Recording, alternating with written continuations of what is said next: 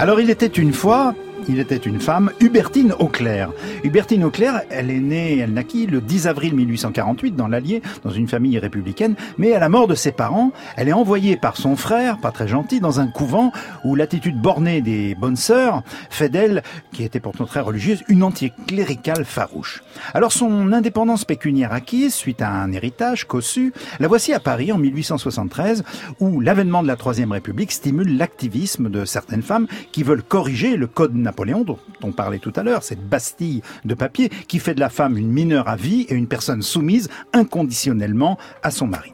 Hubertine adhère à l'Association pour le droit des femmes, tout d'abord, président d'honneur Victor Hugo, qui devient en 1883 la Société pour le suffrage des femmes, qui prône l'égalité absolue dans tous les domaines entre les hommes et les femmes.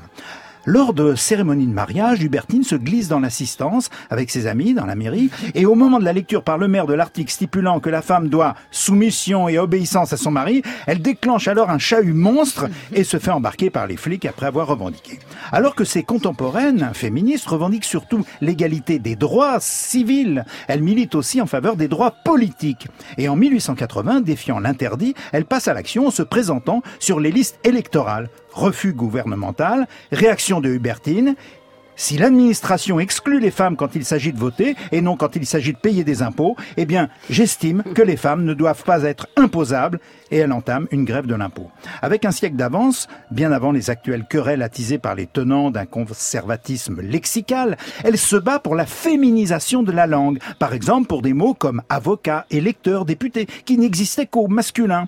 Et elle dit l'omission du féminin dans le dictionnaire contribue plus qu'on ne le croit à l'omission du féminin dans le Code civil. En 1908, parce qu'elle continue le combat, à Paris, lors des élections municipales, elle brise symboliquement une urne où il n'y a pas de bulletin de féminin. En avril 1910, avec Marguerite Durand, citons sa mémoire, elle se présente comme candidate aux élections législatives. Candidature rejetée. Alors toujours combative, elle appelle les femmes à boycotter le recensement avec cet argument d'une implacable logique, si nous ne comptons pas, pourquoi nous compte-t-on?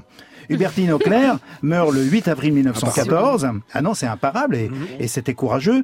Donc elle meurt le 8 avril 1914 sans avoir vu satisfaire sa principale revendication, le droit de vote pour les femmes. Pourtant, grâce à ses actions, ses pétitions, son agite propre, les vendeuses et les ouvrières obtiennent le droit de s'asseoir dans les grands magasins et les ateliers. Ça paraît dérisoire, mais c'était important. En 1907, au Conseil des prud'hommes, les femmes deviennent électrices puis éligibles. Et en 1908, les Françaises mariées obtiennent le contrôle de leur propre salaire. Je terminerai sur une citation Hubertine, la féminisation de la langue est urgente, car pour exprimer la qualité que quelques droits donnent à la femme, il n'y a pas de mots.